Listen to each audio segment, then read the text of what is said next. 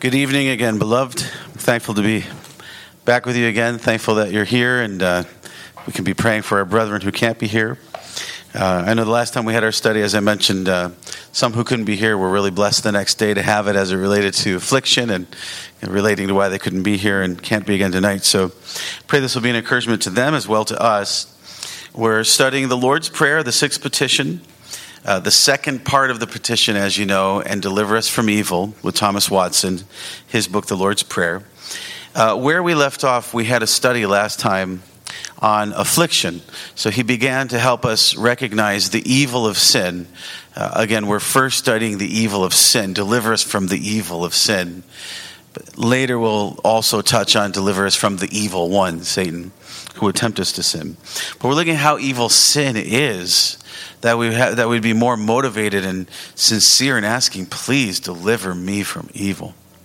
And what he started to do is say one of the ways to better appreciate how much you want to be delivered from sin, the evil of sin, is to contrast it, to compare it and contrast it to other things we want to be delivered from, more naturally perhaps, and then recognize sin is worse than that. So we should even more want to be delivered from sin. And affliction is what we studied. There was a, a large section about affliction and the good of affliction and how the Lord uses affliction. And not that we should never ask to be delivered from affliction, but if we had to pray, uh, rather than deliver us from affliction, deliver us first from evil. Deliver us from sinning. That would be the more important thing to pray.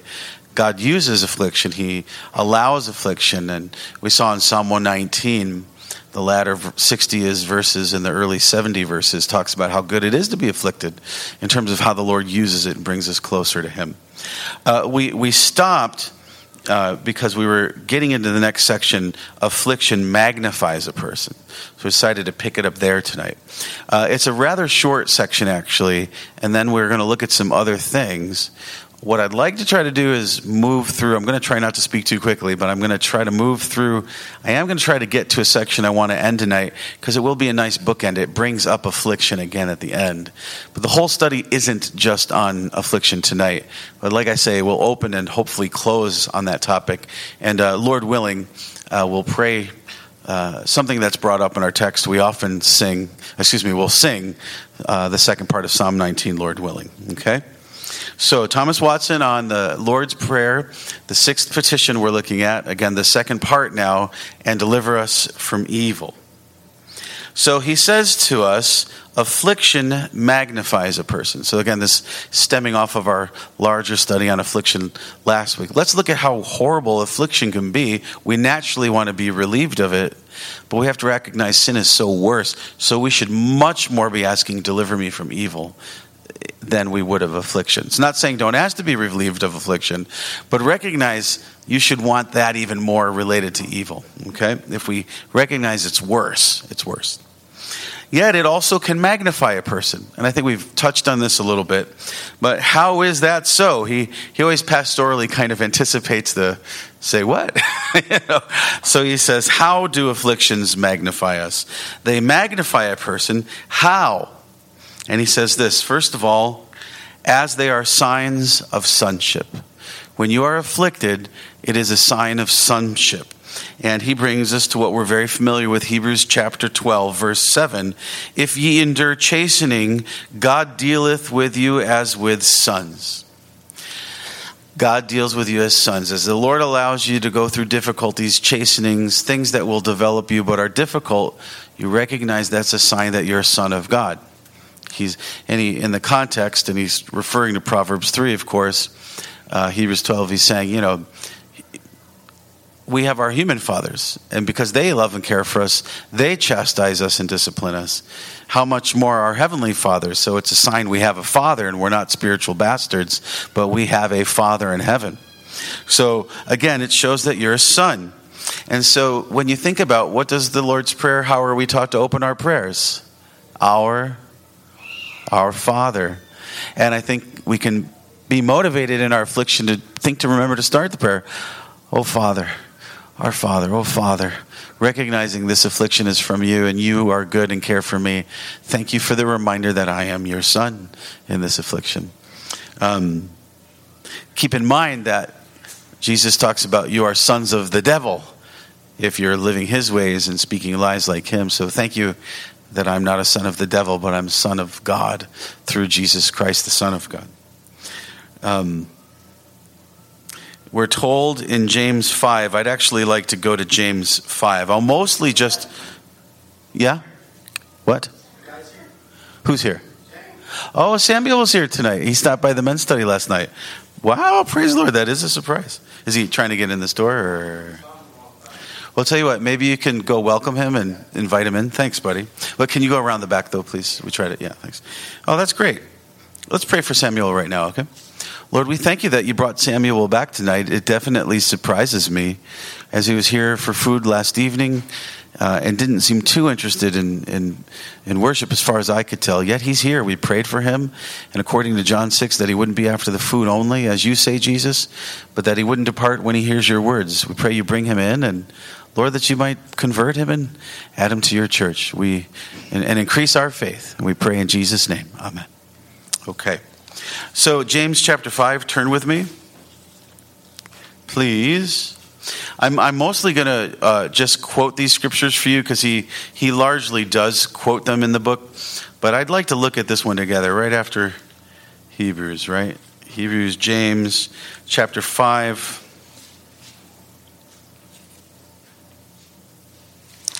Verse eleven. Behold, we count them happy which endure. Ye have heard of the patience of Job, and have seen the end of the Lord, that the Lord is very pitiful and of tender mercy.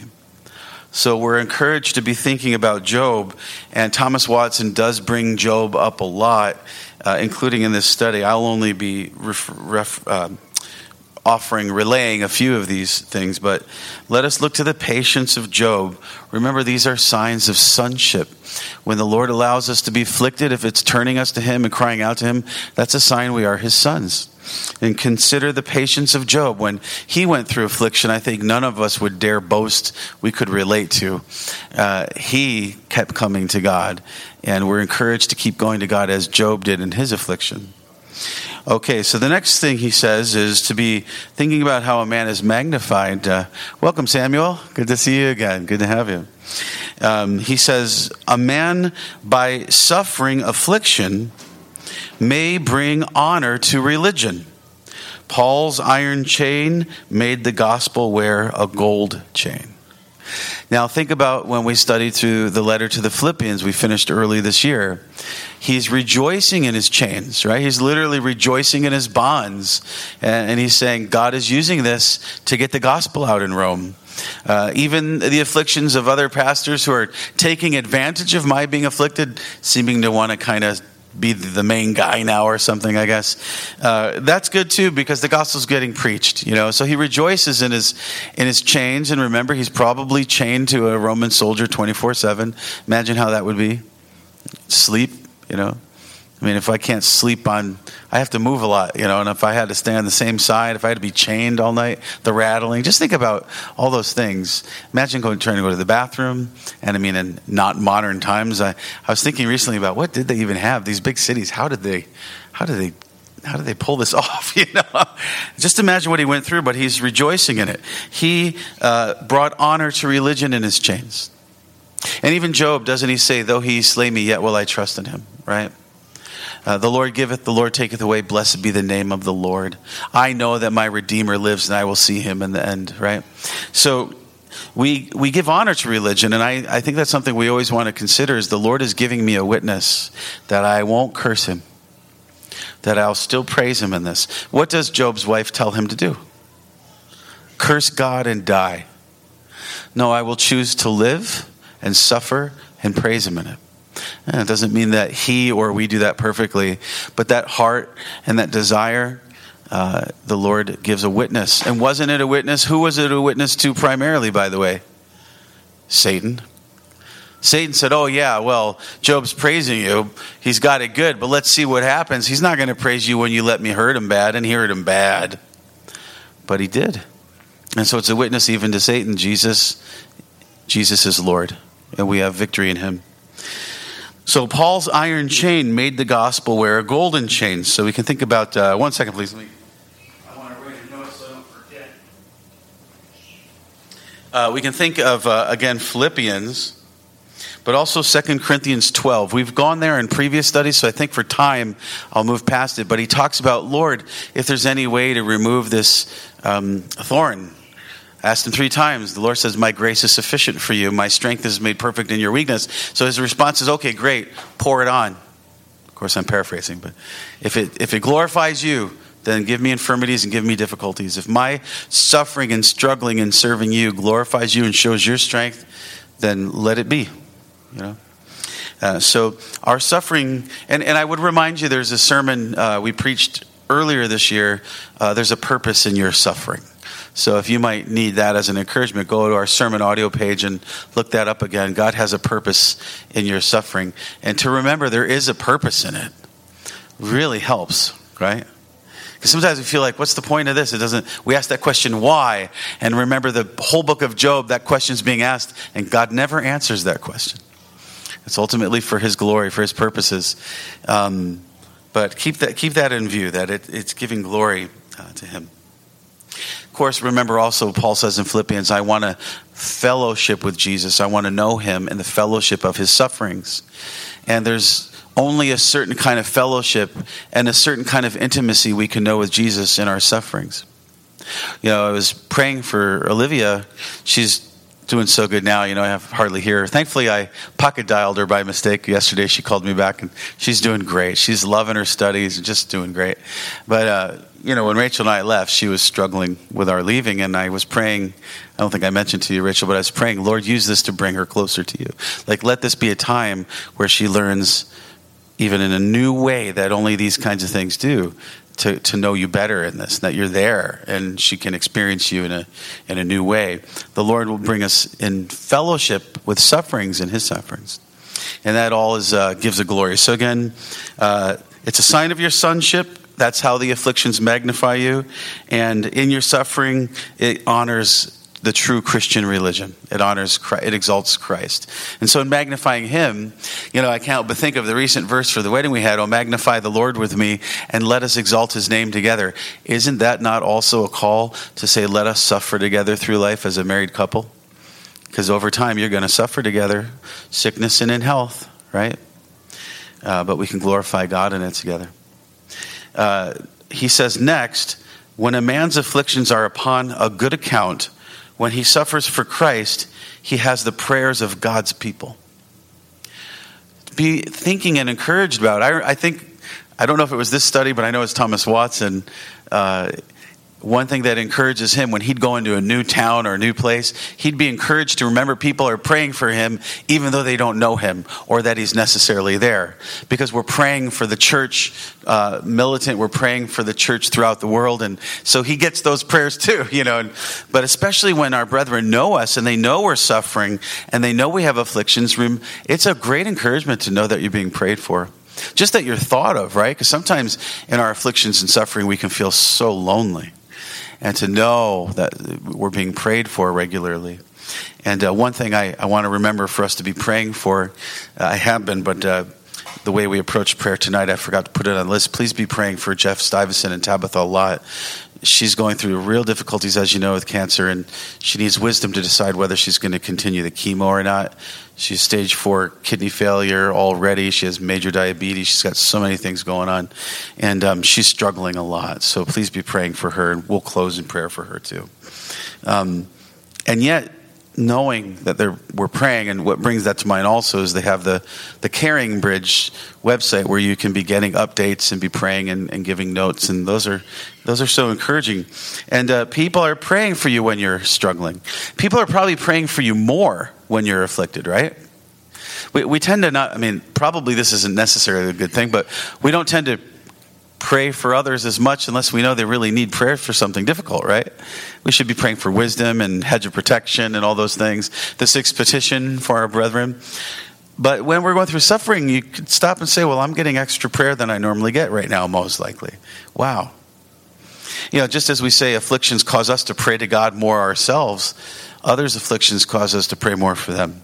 And he gives us Acts twelve, verse five as an example. Peter was in prison, but prayer was made without ceasing of the church unto God for him. And of course, he was freed, right? He comes to the door, and is it Rhoda, I think? Is it, who's the lady that greets the door? And, you know, like, it's kind of like, hey, let me in. She can't hardly believe it. There's a great song by one of the gospel singers I have in my mind right now. It's uh, uh, the prayers are often answered, but those prayers are happening particularly when we're in need of them. Uh, he writes this, but in contrast to that, so again, we're contrasting it with sin. That's how affliction's actually used for good for us. In contrast, even though it's really hard and you want to get out of it, sin is not like that. It's so much worse. Again, see how you don't want to be, you want to be praying to be delivered from sin more than an affliction. You might say, well, if I'm delivered from affliction too soon, I won't have as many prayers. I won't have as much prayer support. You could look at it that way. Uh, but when a man sins presumptuously and scandalously, he has the saints' bitter tears and just censors. He is a burden to all that know him. Now, it isn't that we wouldn't still be praying for them, but it's kind of like Hebrews when it says, don't be, you know, submit to your elders, that it would be a joy to them and not a grief to them, which is better for you also, right? And uh, so the prayers would be more of crying out in pain over someone rather than praying for strength for, for them in their pain. He gives us um, Psalm thirty-one, verse eleven. They that did see me without fled from me. So there's an aspect of a distancing and a lack of fellowship even with our brethren in sin. But affliction brings us together not only in supporting one another, but in our prayers. Affliction makes our prayer support of one another, uh, you know, and we're there in the spirit, as Paul says, right? Though not in the flesh. Next thing he says, affliction can hurt a man only while he is living. But sin hurts him when he is dead. He's he's going to get to another point about that that I alluded to, or I not alluded to, but I gave you the, hence what's coming up. Affliction can hurt a man while he's living. Once you're dead, no more affliction for a Christian, right? It has often been said, whatever whatever difficulty you're going uh, in this life is the only hell you'll ever know, right? But those who are struggling, having horrible things going on in this life, but they're not Christians, it's only the beginning. It's nothing compared to what you'll know forever in eternal hell. Sin hurts him when he's dead, because the wages of sin is death, right? And eternal death are those wages for a person who's not trusted in Christ for eternal life. He writes this, when a spider is killed, the poison of it may hurt. So the poison of an evil example may do much hurt when a man is in his grave. So not only does sin keep hurting you in hell, but the sin you leave behind, like a dead spider, the poison can still affect others, right? Um, thus, he says, sin is far worse than affliction. That's what he's really want to driving at. Yeah, you want to be relieved from affliction? Consider how hard affliction is, and consider sin is way worse. So be de- be praying, deliver me from evil, the evil of sin.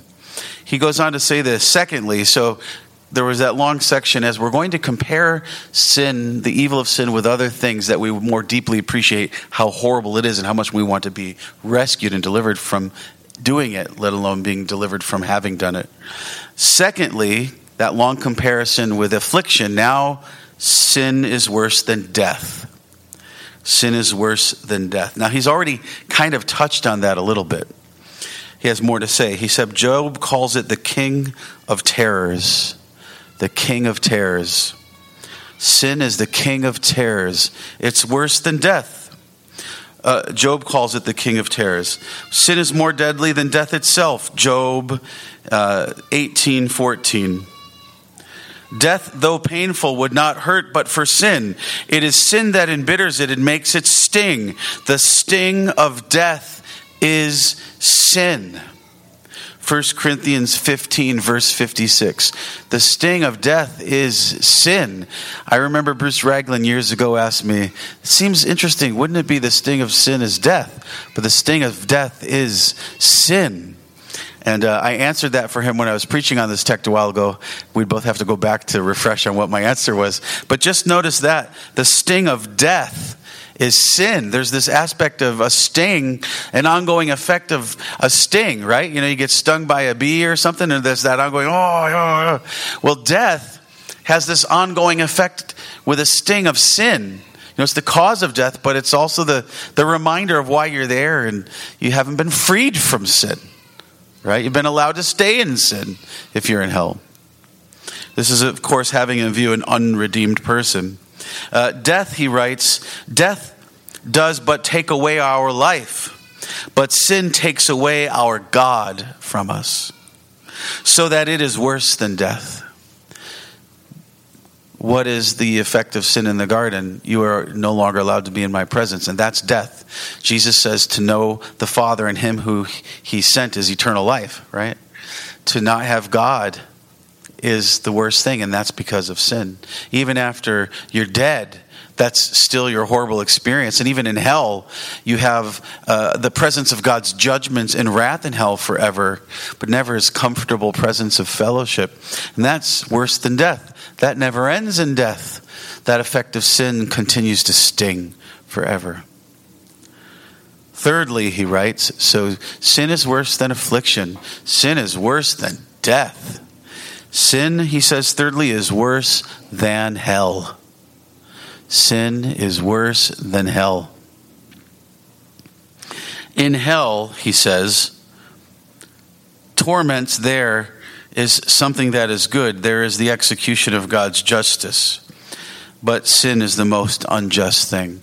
So one good thing about hell is that it is the execution of justice. And sometimes we forget that, but when someone has done a horrible thing and justice has been rendered, there's a sense of that is good and right. There's a sense of relief and resolve, right? So the fact that there is justice in hell is good as it glorifies God's justice. But sin itself, there's nothing. It's just an unjust thing, right? Like we're warned in our men's study yesterday not to have unjust anger. Something that's unjust, it's not right. So he says, look upon sin in the manner of its cure. If this is the case, let's find out how we can be cured from it, right?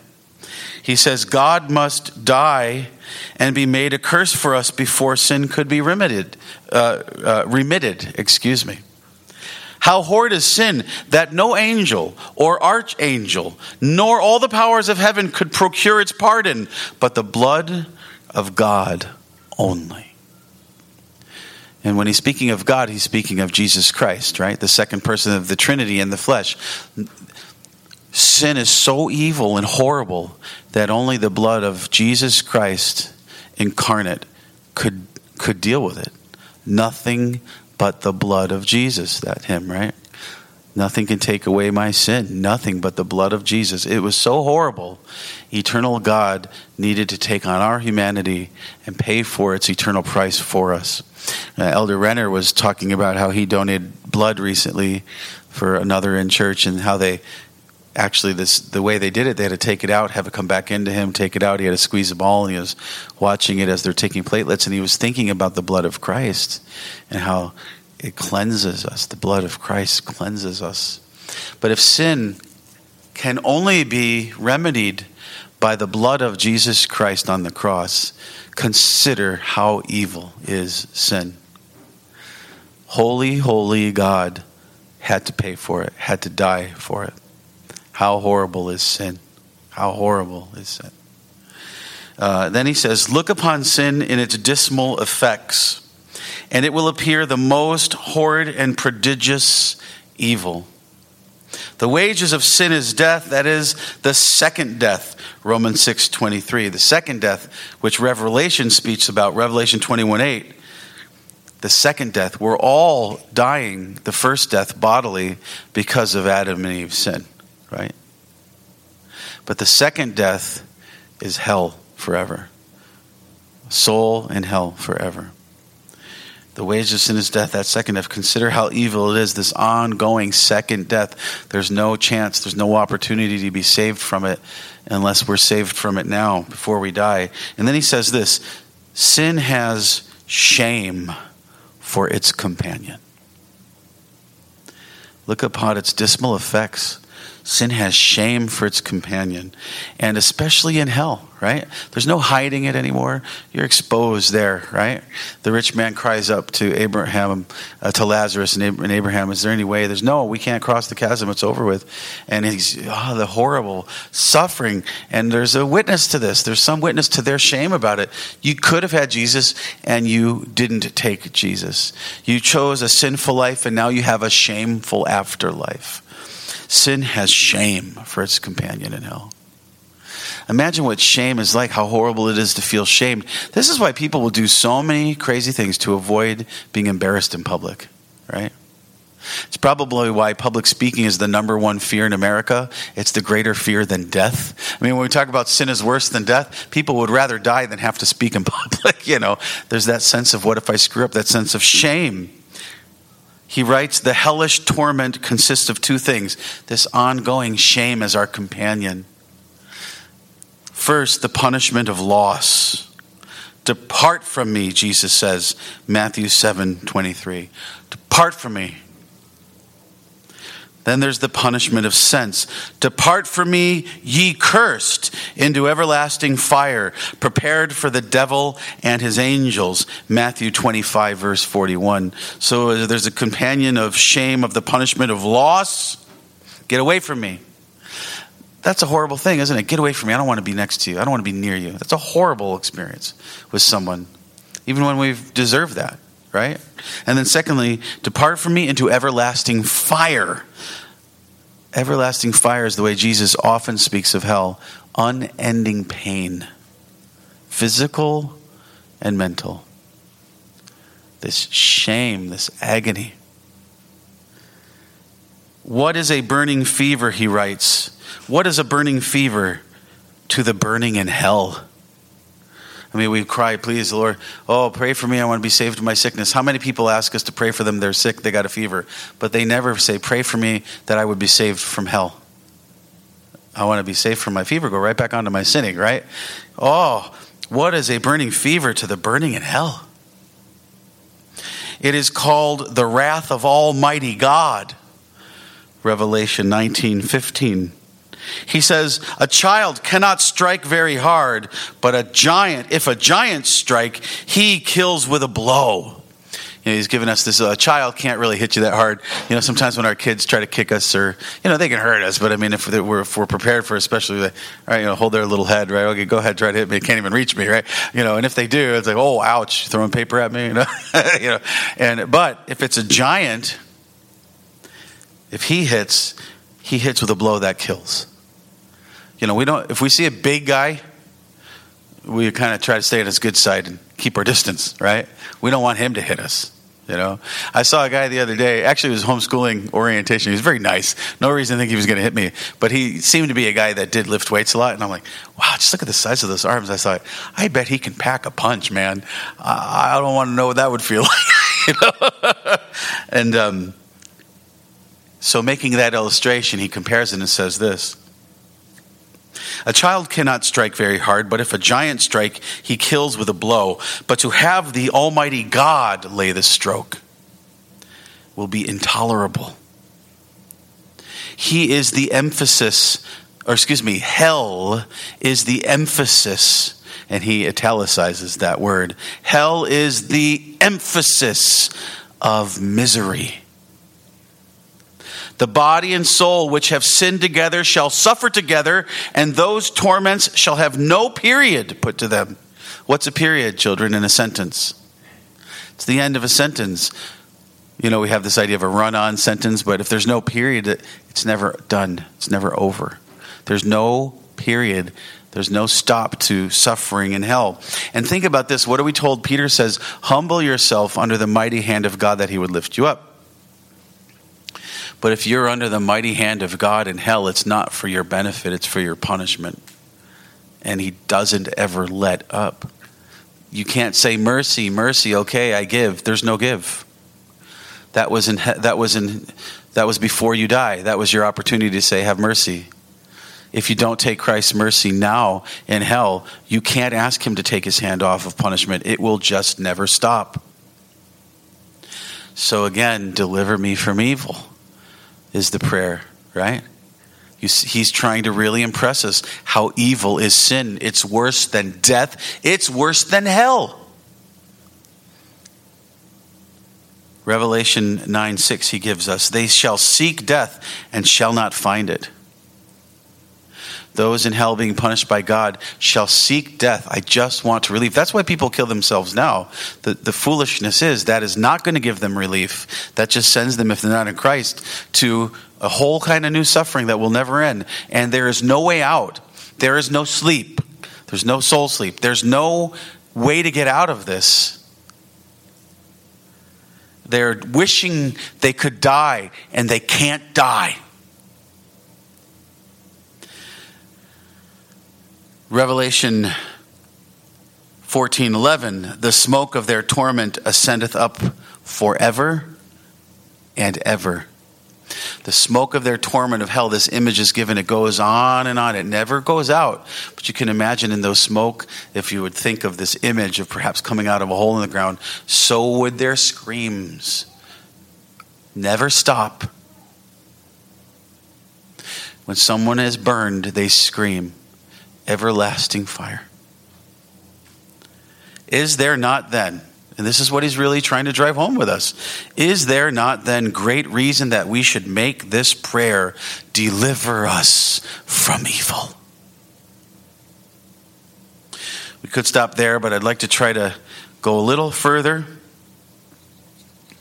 uh, to... Uh, I'm going to shoot for shoot for a section tonight. I, mean, I might not get there, but use for instruction. We're going to start the, the section now.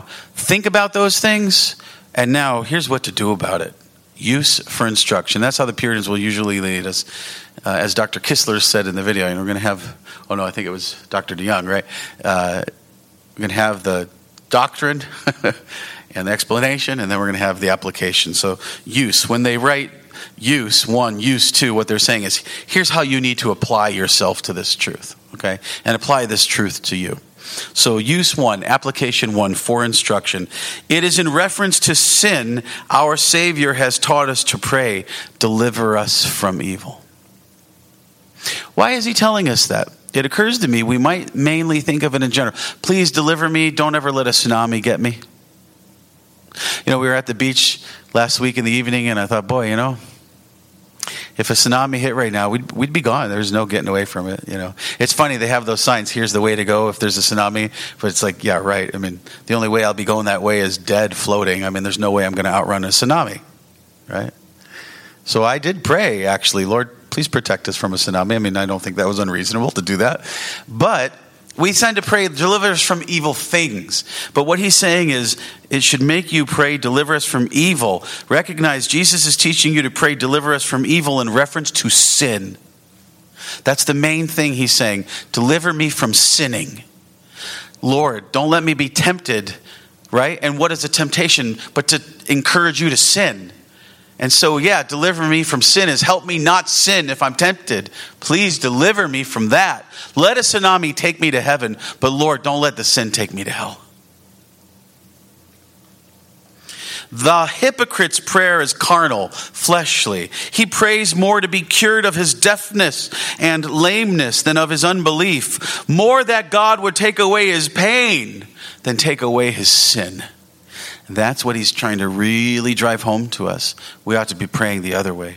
Hey, if I have to suffer pain, fine, but please don't let me sin. He next says, if sin be so great and evil, then admire the wonderful patience of God that bears with sinners. Isn't that powerful? And how is that possible that God bears with us and doesn't forsake us, never leaves us? How is that possible? Not just rhetorical. How is it that God bears with us? Jesus, yeah. That's the answer. That's the answer we're looking for. It's Jesus, the blood of Jesus. But consider this, how patient God is to bear with us, knowing how evil our sin is. And we have to confess we're sinners, First John, right? If we say we have no sin, we deceive ourselves. The truth is not in us. But if we confess our sins, God, who is faithful and just, will forgive us our sins, right? Save us from all evil. He says next, if sin be so great and evil, there is no little sin. Oh, you know, one day I hope to get to Jerry Bridges' book. I haven't read it. That's why I want to have a Wednesday night with it. It's an excuse to read it finally. Uh, what is it called? Um, Acceptable Sins. He's kind of dealing with the fact that we Christians tend to have what we might think of as acceptable sins. There's no little sin. It's all evil. And the little ones just lead to the big ones, right? Um I mentioned that movie Nefarious, and he's a demon is talking to uh, James, the the uh, psychiatrist in the prison. He says, well, if, if you possess this man, how did it happen? He says, oh, James, it doesn't happen quickly. Starts with a lot of little things, a lot of little yeses, to the point you get to where they invite you to possess them. You don't just do that overnight. Starts with a lot of little yeses. Interestingly, I don't know where they're coming from in terms of uh, Pado or credo baptism, but it's interesting. He said, especially if they're not baptized when they're young. I thought that was interesting. They said that, something like that. It was a little more creative in how they said it, but I thought it was interesting. You know, we're not claiming them as Christ when they're young, and therefore not really raising them, but raising them to think they have the option, you know, and go sow your wild oats for a while, perhaps first, you know. Oh, the devil loves that. Yeah, definitely make them think that's the way they should go first. So they have a great testimony and then can come back and repent and, you know, talk about all their sins and have a big baptism. And yeah, a lot of them don't come back. No, there's no little sin. We can't justify any of them. We have to repent of all of them. And James says, if you've done one, you've done them all. Next, he says, if sin be so great and evil, see whence all personal or national troubles come from. And this one I couldn't have but say, come on, preach it, brother. See where all personal or national troubles come from. This needs to go out on Fox News. I'm sorry, it really does. And if you want to say I'm a Democrat, you're wrong. That's not what I'm saying. What I'm saying is we are not interested in our sins. We're interested in what we think other people's sins are, and we don't want to recognize the real problem with our nation. It's us. It's the churches. If sin is so evil, this is the cause of all of our personal troubles, our sins. Of course, other people's sins upon us, but sin and original sin, the effects that we're in, and the troubles of the nation. He writes, all our evils are from the evil of sin. And let's not pretend that our nation's troubles are from something else. We're so concerned about this and that and that out there, but we are not looking at ourselves. And if we did, we'd have to be on our knees repenting. And we wonder why the things that we want to blame on other people are about our nation, in fact, are God's punishment upon us for who we are as we the people. Then he writes this, punishment follows wickedness as the thread, the needle. So what's the image, children? A needle, you know, with a little thread on it.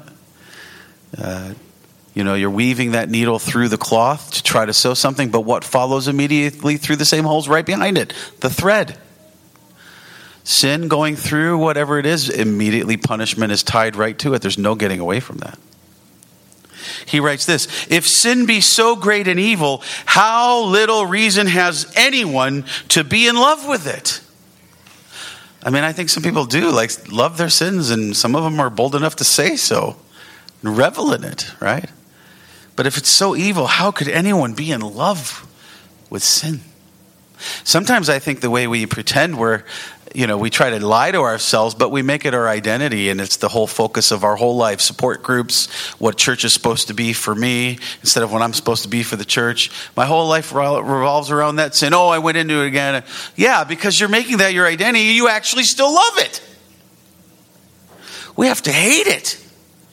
And one thing we always try to help people understand in ourselves is when you sin, you chose to do it. And why did you choose it? Because you love it. That's why you love it. You may hate the effects, but you don't hate the sin. Because if you did, you wouldn't do it. We don't do what we hate. We do what we love. And that's true for all of us. I'm not trying to excuse myself from that. Number six, if sin be so great an evil, what shall we say of them who make light of sin? As if there were no danger in it. As if God were not in earnest when he threatens sin, or as if ministers were about a needless work when they preach against it. Remember, our confession says it's equally important to preach repentance as much as it is to preach faith. They said that for a reason. It's easier to preach faith. We have to preach repentance too, and that relates to sin. People don't want to hear about sin. They don't want to believe they're sinners. I'm good. I'm basically good. God loves me. God just wants me to be happy. God likes me for who I am, right? You, you don't see billboards out very often that say, sinner, repent. You see, God loves you and has a plan for your life, giving sinners a false sense of hope and confidence. Oh, well, then what do I have to worry about changing? But we shouldn't act as if it's no big deal. Remember what I read to you last time from this book, Our Ancient Foe, the quote of Screwtape, right? Uh, or I might have used that in one of the sermons, I forget. But, you know, Screwtape says to his apprentice, hey, as long as they're not really serious about it, that's great. A half-hearted religion is the best for us. We don't want any passionate Puritans, you know. Sin isn't that big a thing. Come on, wink at it, wink, wink, you know, little white lies, you know. Uh, sin is a great evil, always, never to be made light of. And so he quotes Proverbs uh, fourteen, verse nine. Fools make a mock at sin. That might be a good one for us to memorize when people will mock, imply things, or, you know, fools make a mock at sin. And sin is the transgression of God's law, the Bible says. Fools make a mock at God's law as if it doesn't matter if we keep it. Next, he says, if sin be so great an evil, I infer that there is no good to be got by it. Of this thorn we cannot gather grapes. There's no good to be got. That doesn't mean there's not pleasure. That doesn't mean you don't enjoy the sin. You wouldn't do it otherwise. But the end of it is bleeding, not wine. Right? The end of it is horrible effects in your conscience, in your heart, often in your body, and in the lives of others. Sometimes in the bodies of others. It never leads to any good, which we appreciated. Uh, Um, Jonathan Edwards' study last night with a men's study on love and uh, the spirit of an unjust anger is against the spirit of love. One of the things he says, you got to catch yourself with unjust anger. What good is this going to lead to? It's not going to lead to any good for you or anyone else. As a motivation, stop. And he says, sin doesn't lead to anything good. Just go to the first sin, the devil. Oh, you'll know evil and good like God does. Yes, not the same way. You'll notice that someone guilty of evil and having to have the punishment for it. Nothing good came of it.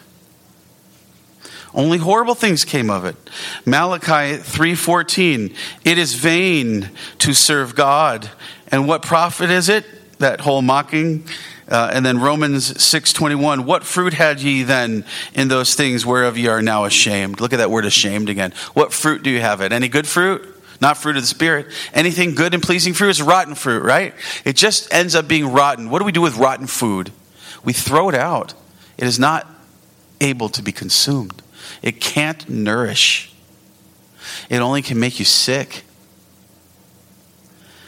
You know, I, I don't like to waste money. I don't like to waste food. So I'm almost motivated. Well, I'll pick the lettuce, the bad lettuce out. You know, the, the, but you got to really be careful. Just throw it out. You know, you, you can't risk eating some bad stuff contaminated with it, right? It It's not going to have any good effect, only bad effects. Then he says, if sin be so great an evil, see the folly of those who venture upon it because of the pleasure that they have in it. Again, there is pleasure in it. Let's be straight about it. You got to watch out for the long term. You got to think past the immediate pleasure. But think how foolish it is because you do it for the pleasure of it, because that pleasure is fleeting. But the pain will stay. No good in the end comes from this. And those who are like, you can think of certain sins, they want more and more and more of it. Why? Because the buzz wears off. And it takes a lot, lot more to get anything out of it. And eventually you don't get anything out of it, but you can't stop. And it just ruins your life. As for the pleasure of sin, it is but seeming. It is but a pleasant fancy, a golden dream. And besides, it is a mixed pleasure. It has bitterness intermingled with it. The pleasure men talk of in sin is their disease. The thing that they talk about it like it's their pleasure, that's their disease. They're so sick, they don't even know they're sick. They don't even recognize that the pleasure they think they enjoy is killing them. Proverbs twenty-three thirty-one. Look not upon the wine when it is red, when it giveth his color in the cup, as the last At the last, it biteth like a serpent. Now, we know from other scriptures, this is not saying we can never consume alcohol. What it is saying is you can't get drunk, and you got to watch out. You got to watch out. Because in the end, it's going to bite you like a snake. The pleasure of sin is soon gone, but the sting remains, he says. Next, if sin be so great an evil, what wisdom is it to depart from it? It's so smart not to sin. But people treat us to make you feel like you're stupid if you don't want to sin, right? Young people, you're going to face that pressure all the time. What are you, so stupid? What are you, so, what are you, prude? You look dumb. Everyone else is doing it. Don't you want to be cool? Right? And where they say it, you know, and I mean, that temptation, that kind of peer pressure is in Christian context with young people just as much as other places. We try to control and minimize it, but it's always there. You want to be cool, don't you? Everyone's doing it. It'll make you feel good.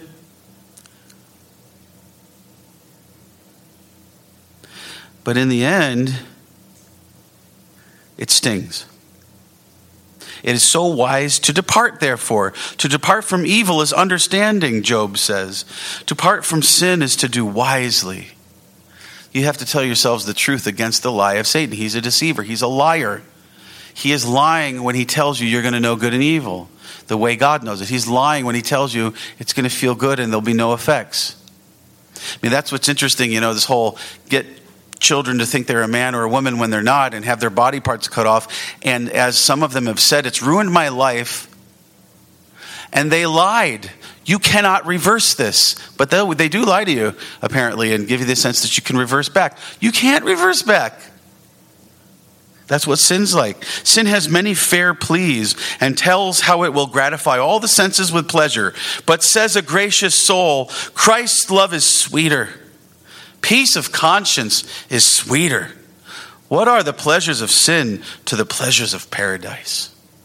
I mean, in the end, if you don't give up the pleasures of sin, you'll be in hell forever. Why would I choose that when I can turn away from sin unto God in Christ, and I know that I'm going to enjoy the pleasures of God in his presence forevermore, Psalm sixteen.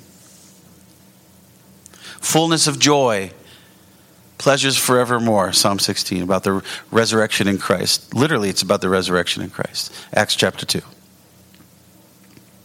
But also in this life, why would I give up peace of conscience? See, when you have a troubled conscience for your sin, what do you do? More sin. You just make it worse. And then what do you have? A more troubled conscience. The accuser, he turns, he is the he's the deceiver, he is the liar, and then when he gets you to sin, guess what then? Now he's your accuser.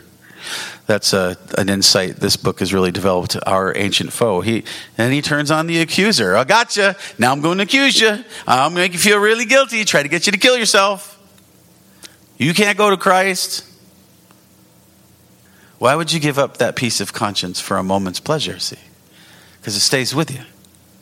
That's why one of the Psalms says, Lord, don't remember my the sins of my youth. Well, apparently he's saying that because he can't get it off his mind. They stay with us, right? They trouble us. We keep turning to Christ and the cross and his blood to know we're forgiven, but they always trouble our conscience. If sin be so great an evil, how justifiable and commendable are all those means which are used to keep men from sin? How justifiable are a minister's admonitions and reproofs? Rebuke them sharply, Titus one thirteen. I'm thankful this is a church that supports and has always known that. But as you know, that's something a lot of people don't really want. It needs to be rebuke. Jesus says, those who I rebuke, I love, repent. God's minister comes with a cutting reproof, but it is to keep from sin and to save the soul. All a minister's reproofs are but to keep you from sin and hinder from self-murder. All is in love. Again, Jesus says, them whom I rebuke, I love. And if you read, that's at the end of the letters to the seven churches of Asia, and they are full of rebuke. Knowing the terror of the Lord, we persuade men. Second Corinthians five eleven. He says, it is the passion of most to be angry with those who would reclaim them from sin. Right? You try to work with people who don't want to give up their sins, you become the enemy. They hate you for it. Unless the Lord does a work, and then they say what the psalm says, let a, let someone rebuke me, it'll be a friend to me. But otherwise, they hate it. God never made ministers to be false glasses, to make bad faces look fair. Such make themselves guilty of other men's sins. Ah, he's alluding, I think, to Ezekiel. God says, if you don't warn the people about their sins, their blood of their guilt will be on your hands. But if you warn them about their sins, their blood guilt is still on them, but you can wash your hands of them because you warned them. But he's saying, God didn't make preachers to make you feel happy in your sin and to dress up your sin and put makeup on it like a dead person about to be buried. And everybody knows that's not what they really look like, right? God didn't hire ministers, call ministers. It isn't that they're not to encourage and support the sheep, but a lot of uh, Jeremiah, you know, the false preachers, the false prophets, they peace, peace when there is no peace because they're sinning against God. And if you help people feel good about their sins and you don't want to be a faithful prophet, uh, then you're guilty of their sins because you endorsed them and encouraged them in it. And so now you're guilty of them yourselves.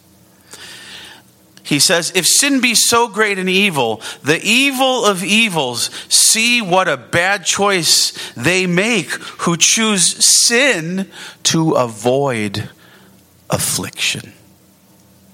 That's where I wanted to get to tonight. I hope you can see why.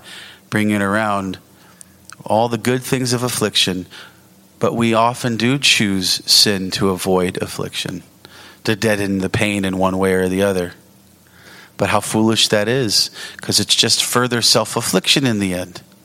Let me read that again. God never made, oh, excuse me. Uh, if sin be so great an evil, the evil of evils, see what a bad choice they make who choose sin to avoid evil. He who commits sin to avoid suffering is like one that runs into a lion's den to avoid the stinging of a gnat.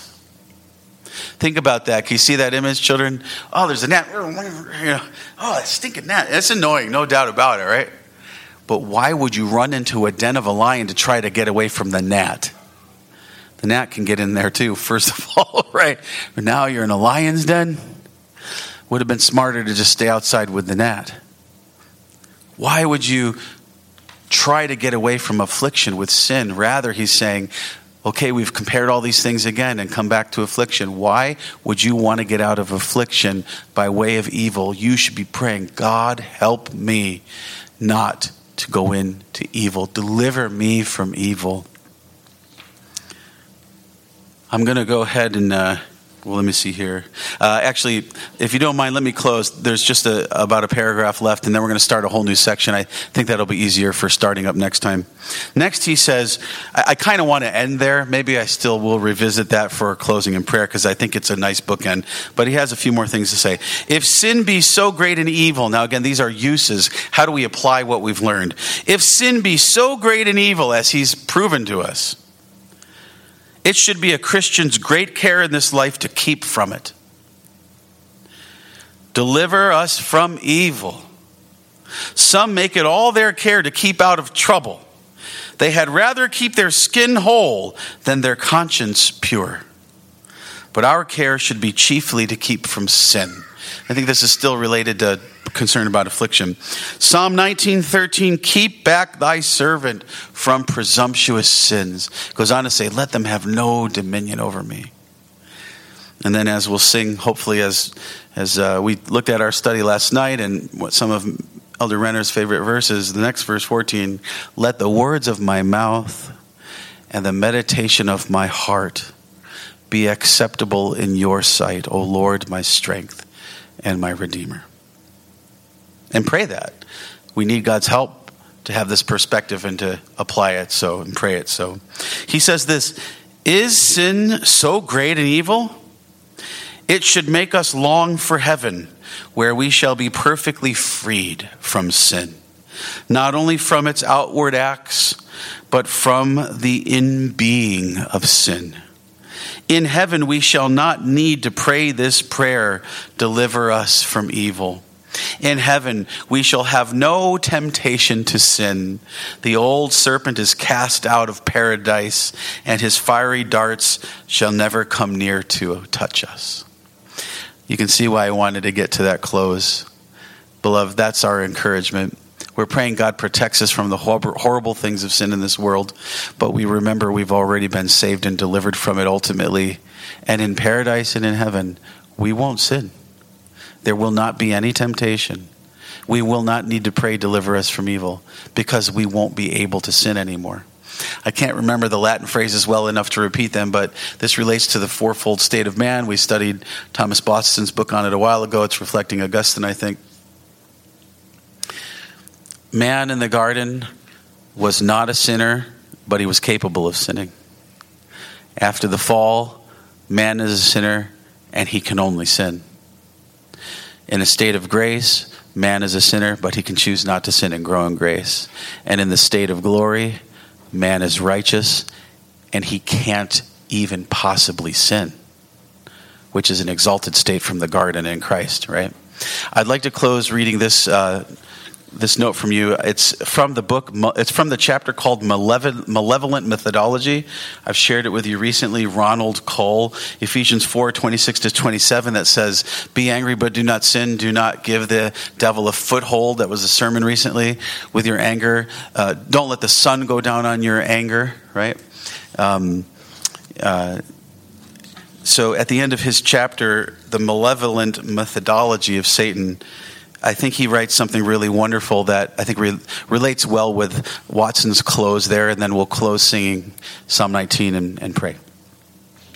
Cole, Ronald Cole writes this, we are not to think in terms of time chronology, but in terms of redemptive history. Christ has come, check. He has died an atoning death, check. He was buried, but was raised from the dead. Check.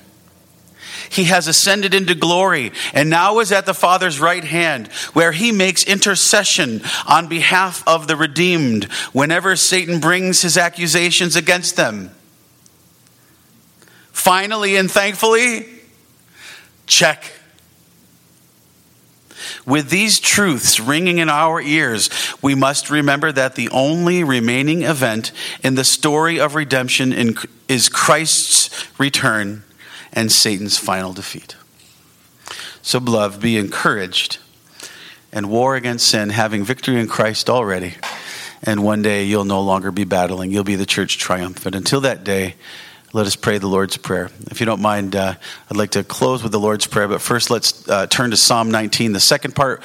We sang the first part to open up today, uh, which was praising the Lord as creation praises the Lord, general revelation.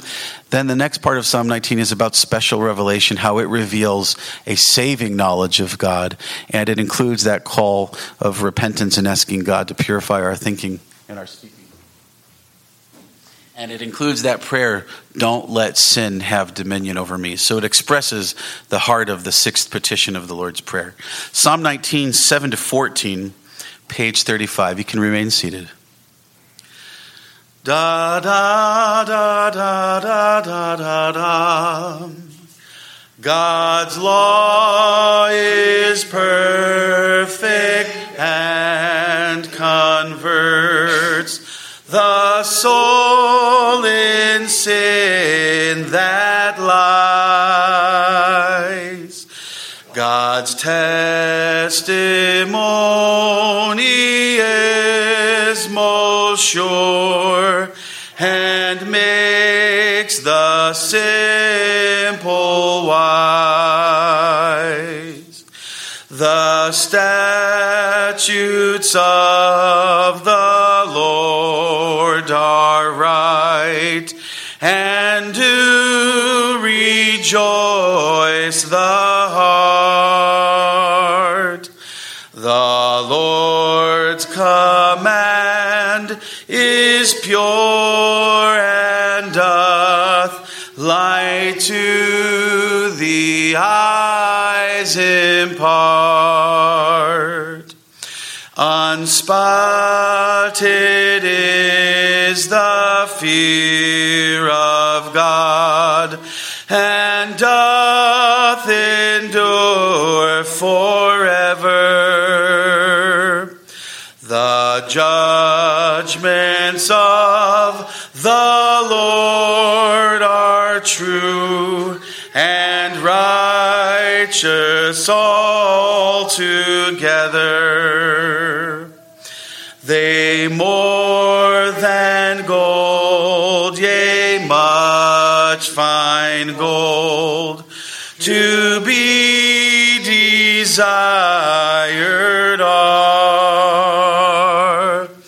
than honey, honey from the comb, that droppeth sweeter far. Moreover, they thy servant warn, how he his life should frame. A great reward provided is for them that keep the same. Who can his errors understand? O cleanse thou me within from secret faults. Thy servant keep from all presumptuous sin, and do not suffer them to have dominion over me.